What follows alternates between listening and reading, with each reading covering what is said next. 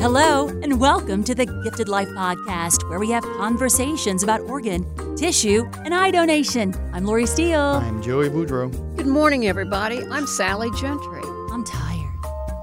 I'm tired. It has been, been a a long- long National Donate Life Yes. Month. It has been filled with so much fun, so much inspiration, just amazing from flag raisings to Blue and Green Day to our largest ever donor family picnic and beautiful weather that day, huh? Absolutely. 2,000 people. That is amazing. and you know, in all of these years, well, it sounds like I've been here a long time. Well, I guess I have. You have. In the, in the last 16 years, this is the biggest turnout. People that I had not seen since maybe back 2000, 2001 came to the picnic. Yeah. Many of these families are just so grateful to be able to be recognized for what their loved one was able to do to help others and help save lives. It just was phenomenal. And you know, some of these folks that I was talking with, it's only been a few months up Mhm. until, like I said, some that are from Mhm. 2000.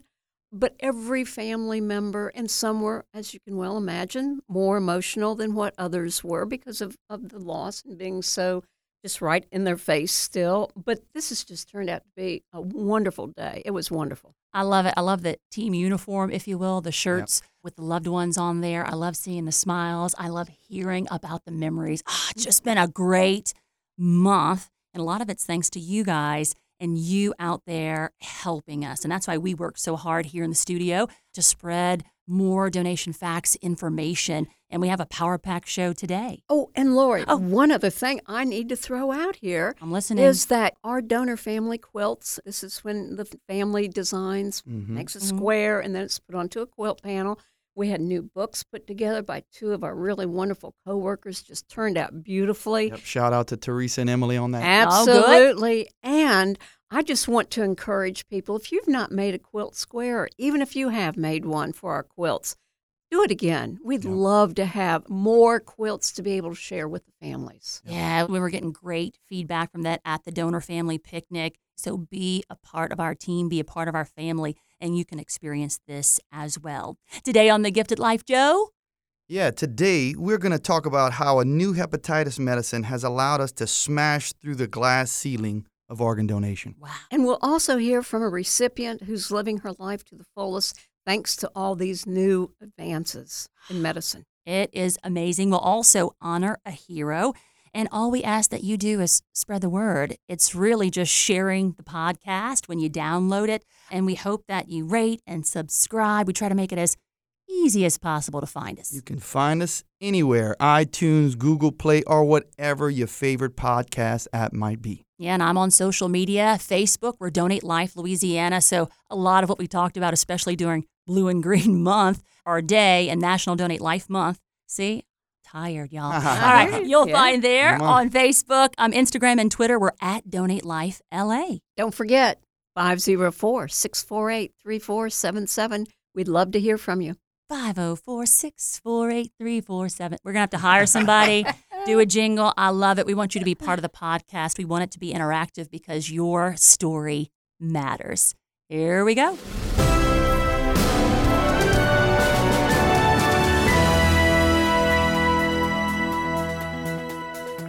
Here on The Gifted Life, we always say you never know what's going to happen tomorrow. Change, medication. It's just amazing what can be done to help save more lives. On the last episode of The Gifted Life, we talked to Dr. Christine Durand. And we talked about the HOPE Act, HIV Organ Policy Equity Act. She's also working on something else with her partners that is helping to save more lives. And she joins us again. Hey, Doc, this is Joey again. How are you? Hi, Joey. I'm great. Great to be on with the Gift of Life again. Well, a year ago or so, I was thinking when I saw the hepatitis C medication on a commercial that it basically treated and completely cured hepatitis C.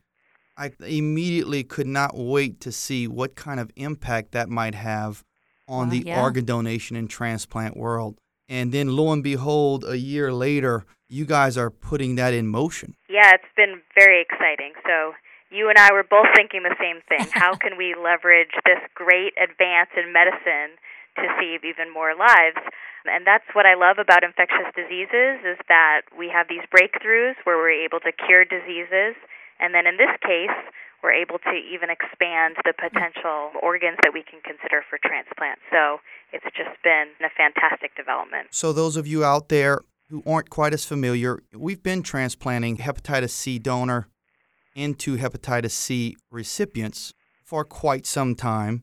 And here in this state, we do have a higher hepatitis C population. And so we see it quite often. Once we know that a, a patient is hepatitis C positive, usually the options are much narrower on the potential recipients out there. We'll still generally be able to transplant the liver as long as it hadn't been damaged too much by the hepatitis. And then occasionally we can transplant the kidneys, but that was pretty much it.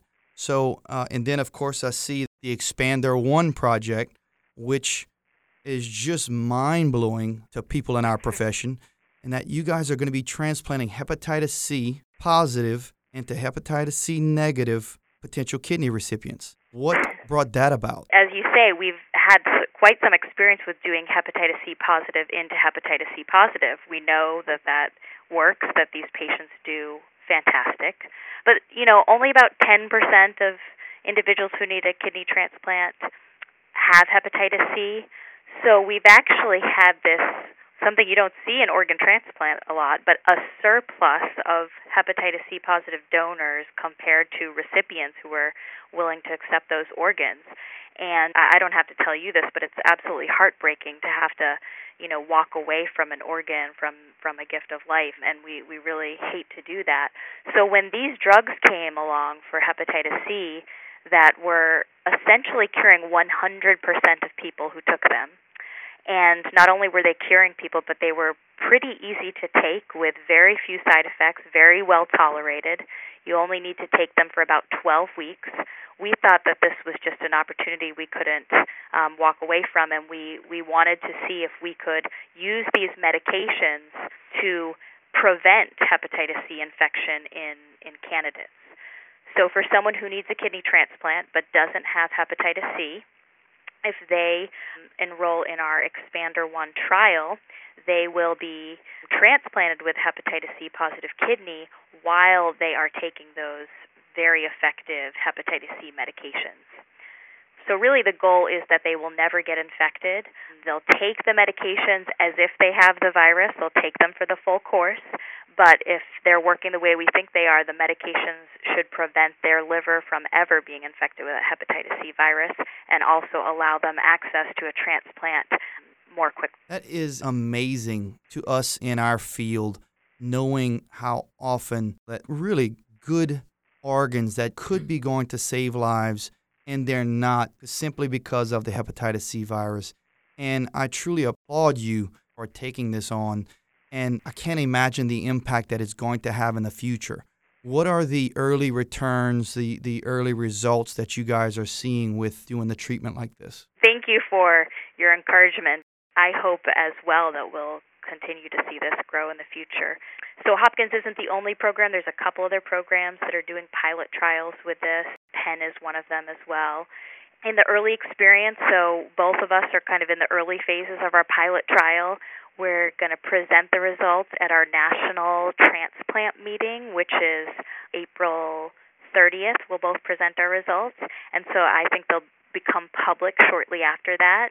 But I can just say, you know, a lot of people are wondering just generally how it's going, and here at Hopkins, the trial is going fantastic. So we'll hopefully present the full results to the public in the next month or so. But I can say that the recipients are all doing well, and we've done 10 transplants, and that was our goal. So we should have full results for you soon. Dr. Durand, on another level, there are many people that when they hear that someone has HIV or they have hepatitis C, there's kind of that stigma, if you will, that, well, you know, they must be drug addicts or are they homeless on the street? Uh, you know, they're not taking good care of themselves. Would you please clarify that for our listening audience? Because I think it's important that people understand that this can cross all lines of whether it's race, class, gender, sexual orientation. Absolutely, I'd be happy to. So, infectious diseases, one of the reasons I went into it is, you know, they're really the great equalizer. If you're human, you can get an infectious disease, and we really should not use these as a label to uh, put people in a box you can get these viruses many ways. So, hepatitis C in particular, you may have seen the posters. You go to the airport today, you'll see these posters. Were you born between mm-hmm. 1945 and 1965? You should get tested for hepatitis C. And that's because our baby boomer generation has very high rates of hepatitis C.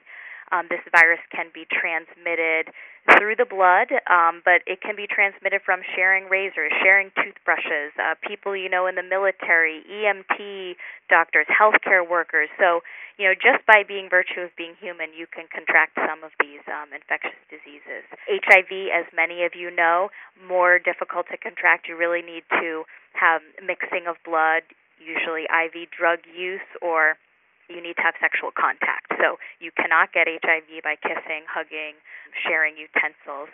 But for all of these, I mean, there are no innocent or guilty victims here. These are infectious diseases that, that we get by virtue of being human, and, and we should, I think, do everything possible to remove the stigma and the shame, particularly in a time where we have fantastic treatments for both. Thank you for that information. Yeah, and look what we're able to do. So the Expander One program, I guess I want to talk about the participants that you guys have, have called on, and then what's that conversation? They know exactly what they're walking into. They want to work with you, and then that lessens the, the time on, on the list because someone waiting on a kidney, it could be it could be years. Absolutely. Depends on the region, but in particular parts of the country where we are, especially if you're um, older, have diabetes, you might be waiting on the list for five plus years. Mm-hmm we started with a target population of people who have higher chances of mortality on the wait list or are more likely to die while they're on dialysis and, and so those would be older individuals in a part of the country like here where they have a long time on the wait list. Dr. Desai, who's the surgeon on Expander, does a very careful job of speaking with potential candidates about the study. First, he calls them on the phone just to kind of introduce the concept. He encourages them to do some research, talk to their families, their friends. He brings them in for an hour plus consultation where he takes the time to go through what the medications are, what the side effects are, really puts a lot of thought and time into it and the participants go back, they talk to their families, they think it over and for most of them they've said, you know, this was an easy decision. The medications are well tolerated, easy to take and I need a transplant. So for many of them, it, it really has been a, a great opportunity. So I'm just so excited on this end. I can't wait to hear what the results were. And I especially can't wait to see what's next. Like, mm-hmm, so do mm-hmm. you right. guys plan on expanding the expander in any way? you know, for liver patients or heart patients or any of the other organs? I hope so. We called it Expander One because we were hoping for oh, an Expander Two, Three, Four. yes. You know, and I don't think we'll be the only ones. I think there are other centers in the country. We'd like to be leading the pack on this, but really, what I want to see is more lives saved and more gifts of life, uh, promises and, and decisions be kept by placing these organs. So it doesn't really matter to me who does them, but certainly, I think we started with kidneys because the wait list is so big. But the next logical step are to think about hearts, to think about lungs. In the liver scenario, if we can just talk a little biology science for a second, the scenario is a bit different because you can't prevent the infection when you give someone a liver with hepatitis C in it. So you can do it, you can give them a hep C positive liver, and I think you can very successfully cure and treat that liver, but you will have to give them a whole treatment course. Um, so I think we will do livers as well, but the biology of it's just slightly mm-hmm. different. With the other organs, we can kind of use the drugs as a preventative measure, but with liver, we would really just have to treat the whole the whole infection. So I thought, you know, when you were mentioning earlier that they had to get the entire course anyway, so you guys are giving more of an abbreviated course for the kidney uh, potential.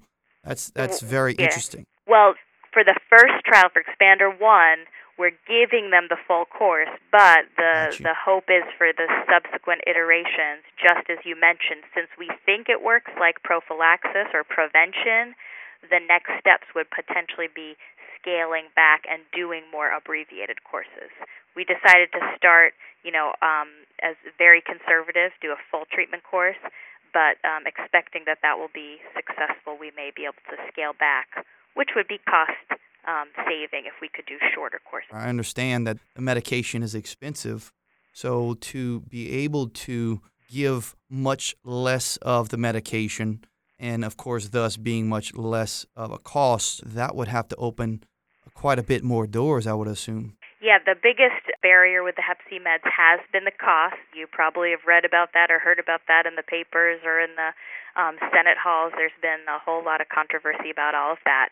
So, a treatment course, three month treatment course, is probably around the order of $70,000 or so now, maybe a little bit less as more drugs have come to market and there's competition driving the prices down.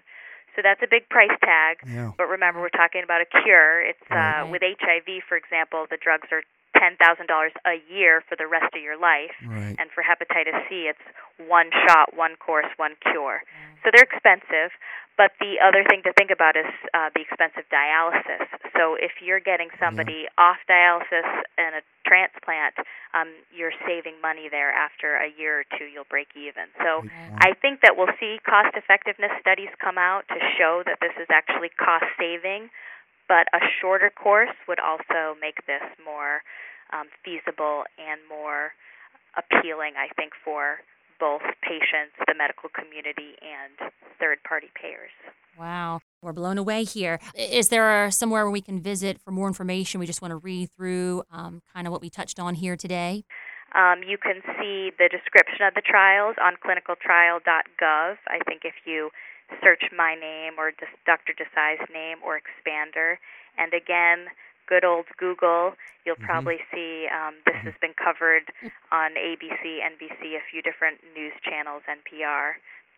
So stay tuned for when we publish our results as well, and it'll probably be on the American Transplant Congress website. Perfect. More to come. We love it. Thanks for sharing. Um, thanks for doing what you do and for dedicating your life to, to saving lives. We appreciate you. thank you guys for what you do because uh, you're on the ground doing the same thing, saving lives every day. We appreciate it.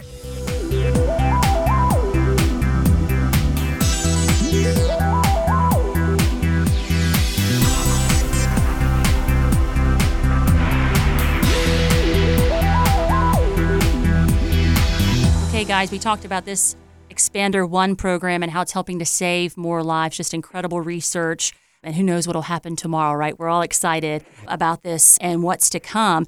On the phone with us now, we have someone who's taking part in the research, actually received one of those kidneys. Her name is Anne. Hey, Anne, thank you very much for joining us. Can you tell me what exactly brought you to needing a kidney transplant? I was diagnosed with a polycystic kidney disease in my early 30s. This is actually an inherited disease. Many family members had this disease. And with a gradual decline in my kidney function over many years, I had to go on dialysis. It got so bad. And um and dialysis never went well for me. It was really difficult. Always had problems. I then applied to John Hopkins to get on their transplant list, but unfortunately, I was told it could take four to five years before I would receive a kidney. I was prepared to wait. I had the disease for a long time, but I did not have any problems until like maybe the last maybe year and a half. My kidney function kept declining. So you were told it might be four, five, and sometimes even eight to 10 years for mm-hmm. people who are waiting for a kidney to get a transplant. So then you get this call from Dr. Desai about joining potentially the Expander One project. So can you tell me a little bit about how that conversation went? Well, we received a call from Dr. Desai. He's a transplant surgeon, telling me that I qualified for a kidney study at Johns Hopkins Hospital. Two of the qualifications that I recall were being over 60 and not having been on dialysis for too long. He explained in detail all about the study and answered my numerous questions in ways that I could easily under, you know, understand. I really liked what I heard. He explained basically I would be receiving a kidney uh, from a Hep C donor, and um, at that time I would be given the new Hep C medication. He also said with this scenario the Hep C risk is minimal, which I, I just seem to trust this doctor so much. He was mm. just so amazing. Also, there would be little wait time, and I would receive a kidney from a much younger donor. The good news is Hep C can now be cured. You know, I, yeah. you hear it all on the mm-hmm. radio and on TV all the time. The advertisements. My husband and I discussed everything in detail. I was back and forth with Dr. Desai with questions and concerns. We would correspond with each other. He always there, very a very special man and doctor. But you still had to think about this, you know, hepatitis C. You hear it. How did you decide? Okay, you know, I'm still gonna go ahead and jump in with this. Like, uh, you know, I can't imagine the back and forth that you and your husband must have had. Well, we we were back and forth and had many questions, and we really did our homework. But we just felt so comfortable uh, with with our decision. It wasn't our decision, you know. We have a mm-hmm. daughter, and she was involved in it. And at the time, I was 74 years of age. What would be my chances of getting a kidney? So I'm in good health. I had that going for me. No problems at all except for my kidneys. And I just thought, I just, I, I wanted to go for it. We felt good with our decision. Yeah. So you say yes, and then what's the the timeline? So we said yes, and all I had to do was really wait for the call. And it came in November 19th. It was six months to the day that I was only on dialysis six months. I I just can't tell you how how so happy I was, and I wasn't afraid. We just were so comfortable with this decision because we had trust in our surgeon, Dr. Desai, trust in the hospital. I just I can see why John Hopkins is world renowned. They just mm-hmm. they are just amazing. It's a little bit of heaven when you go in there, and the whole staff is just so marvelous. So I just had to wait. So I only had to wait like four months. That's great. How are you doing now? I am doing so well. I'm I'm I feel better than I could ever have imagined. Fantastic. I, I feel strong and healthy. I have energy. Oh, great. I I I didn't think I didn't think it could be this way. I oh, just wow. didn't know, and um, life just it, began again, didn't it? It did. It really did because um, with dialysis, I was really losing ground. Yeah, it was. I mean, yeah. I was. It's just. Uh, but this is this is just a, a marvelous. I just I'm so happy. I have an even bigger question for you. Have have you or do you think you'll ever get to meet your donor's family? I I don't know. I I think about my donor including his family very much. I would I think I would like to. I don't know who mm-hmm. they I don't know who he is. Now, you know, he's deceased, but um I just know that he was 30 years of age. That's all I know. Wow, you're a youngster now. I know. no wonder I feel so good. there you go. Are you still taking the hepatitis medications? Is that like a long term thing or was that just a one time thing? They gave it to me right before the surgery, and then I took it for 12 weeks. Okay. And that was it. And there was no sign of Hep C at all. Wow. And so you're part of this Expander One program. They're doing research. Yes. They have to follow up. So, what is that like for you? Is well, it- I have to get a good you know, lab work. I was getting lab work like twice a week, and now it's just once a week. And eventually, that'll go down to I'm not taking that many drugs anymore. I'm mm-hmm. down to very few drugs. There will be like three anti-rejection drugs that I will have to take for the rest of my life, but it was so nice to be with, with the, the staff down there, the, the doctor and their nurses. They're so kind to you. It's really good for you to have yeah, that sort of experience. I mean, not only were, were you really getting to the point where you needed this, but mm-hmm. to have people who, who actually care and want mm. you to mm. be better. I can't help but think that, that psychologically and emotionally that has helped you tremendously. I think all that has. I think that's why I have done very well I, I think we we have to get the word out here. That's That's right. right. And Well- you're helping us, joining our team. I love it. Well, Yeah. congratulations to you. Yeah. And I hope you keep doing better and better and better. So, Anne, if there's somebody out there listening to this and they may fit that criteria for Expander One, your advice would be I would say don't wait. Go for it because it'll just change your life. You have something on your bucket list, Anne, you and your husband? Go places, see things. We probably want to spend more time with our daughter. She's far away from us. Aw, so we yeah. would probably like to go to see her and her husband more often and uh and yeah, and travel and just really enjoy life. Yeah. Living life. I Well, I got the enjoyed you. gift of life. Yeah. and I'm Anne, we love your I am story. blessed abundantly. We love that. We appreciate you sharing your story with us, and we look forward to getting updates from you as well.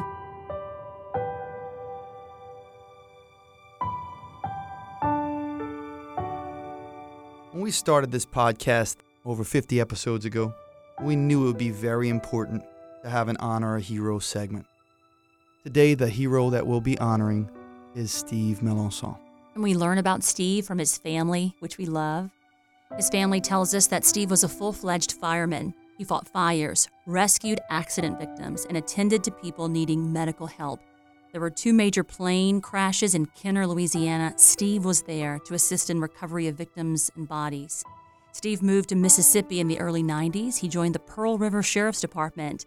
While working as a deputy, he joined the Northeast Volunteer Fire Department. He worked his way up to assistant chief and took courses in medical assistance. He then became an emergency medical technician and then an EMS. While working as a medic and first responder, Steve again was able to save more lives. Even though he was injured saving a newborn, he continued his lifelong love of saving people as a first responder. Steve was fatally injured in an auto accident on March 25, 2008, while driving back home to help save people after spending a beautiful Easter with family. Steve is missed. Steve is a hero. You can see a picture of Steve, you can read more about him from his family, and you can learn about other heroes on our heroes page at lopa.org. And now we pause to say thank you to Steve for the gift of life.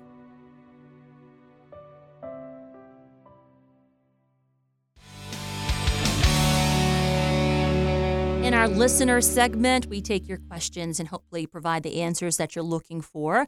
This came to us, info at lopa.org. That's where you can send your questions. Joey, I think this one's for you.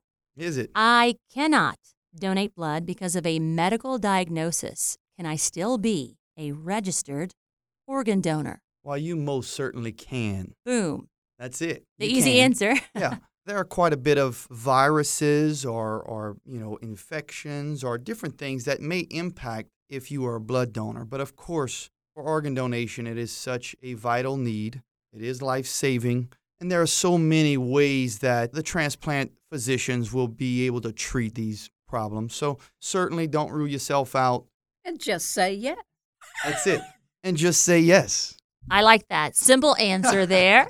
And you can go to registerme.org to sign up today now that you've gotten your answer. And all of you out there, registerme.org is a national registry, so sign up today. Info at lopa.org if you have a question you want us to answer.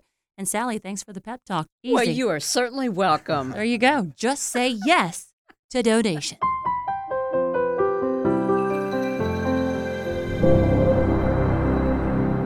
End of another Gifted Life podcast and end of April, National Donate Life Month, but so much inspiration. We increased the donor registry. We spread donation facts and awareness. It was amazing. And new partners have joined new us. Partners, yes. We want to give a special thanks to Dr. Christine Duran, or Durant, as we say in South Louisiana. Cajun Country. She said it was okay. It's all right. yeah, by being a true pioneer in the industry and for smashing these obstacles, and then of course coming on and sharing her experiences with us. And along with that, Anne sharing her experience of receiving a hepatitis C kidney and Wow. what it's meant for her. And, and you could just hear in her voice the happiness and, and Mhm. gratefulness for this transplant and how now she can spend more time with her family. That- Mhm. Very, very good to hear. I love that, guys. And the fact that she doesn't even have hepatitis C. You know, it's Wow. Yeah. amazing that she got this hepatitis C Yeah. kidney and now she doesn't have any shred of the virus. medicine, the smarts that go into things and make life happen. I, I love it. I love this, guys. Now, if this inspired you and you want to sign up to be a donor, register me.org. Go today. It takes less than a minute to do that. And then you can join our growing list of folks who want to help make life happen. Now, you, you listening right now, go out and do something today that you don't normally do to help us make life happen.